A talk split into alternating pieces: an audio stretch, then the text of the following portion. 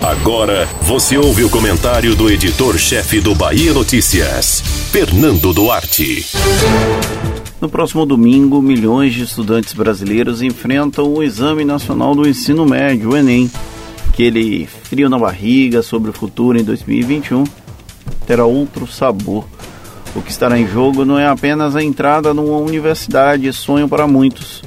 É o risco de ser contaminado pelo coronavírus após muitos estarem sem aulas desde março do ano passado. A edição de 2020 da prova é, sem sombra de dúvidas, a mais assustadora de todas. O Ministério da Educação manteve a insensibilidade peculiar desde os tempos de Abraham Weintraub ao sequer discutir um novo adiamento da prova, mesmo com secretários estaduais de Educação e Saúde tentando barganhar uma nova data. Com a segunda onda do coronavírus que engoliu a primeira, frise-se, o MEC opta por expor estudantes e também todos os envolvidos na organização da prova, ao invés de dialogar sobre possíveis soluções para estados e municípios que estiverem com uma curva acelerada de disseminação da Covid-19. É a opção pela possibilidade da morte, algo fúnebre, bem ao padrão que já acostumamos. No Amazonas, onde a falta de oxigênio transformou leitos em câmaras de asfixia, foi necessária intervenção judicial determinando a suspensão da realização da prova, após dirigentes do Ministério indicarem que os gestores que optarem pelo cancelamento do exame terão que arcar com as consequências da não realização do Enem 2020.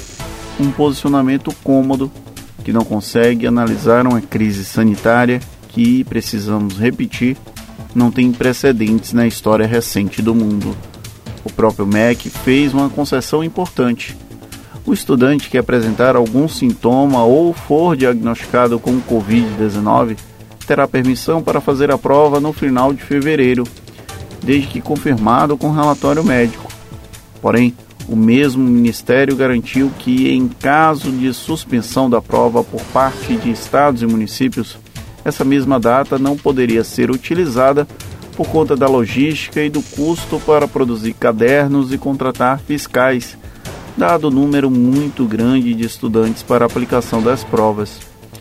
É uma revisitação do duelo da União contra estados e municípios, a exemplo dos embates dos meses iniciais da pandemia sobre a reabertura das atividades econômicas.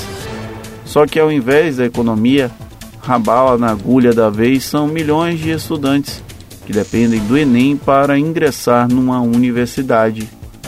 Um boicote massivo ao exame pode não ser viável, porém seria uma bela de uma resposta de quem está no meio de uma briga, mas que não pertence.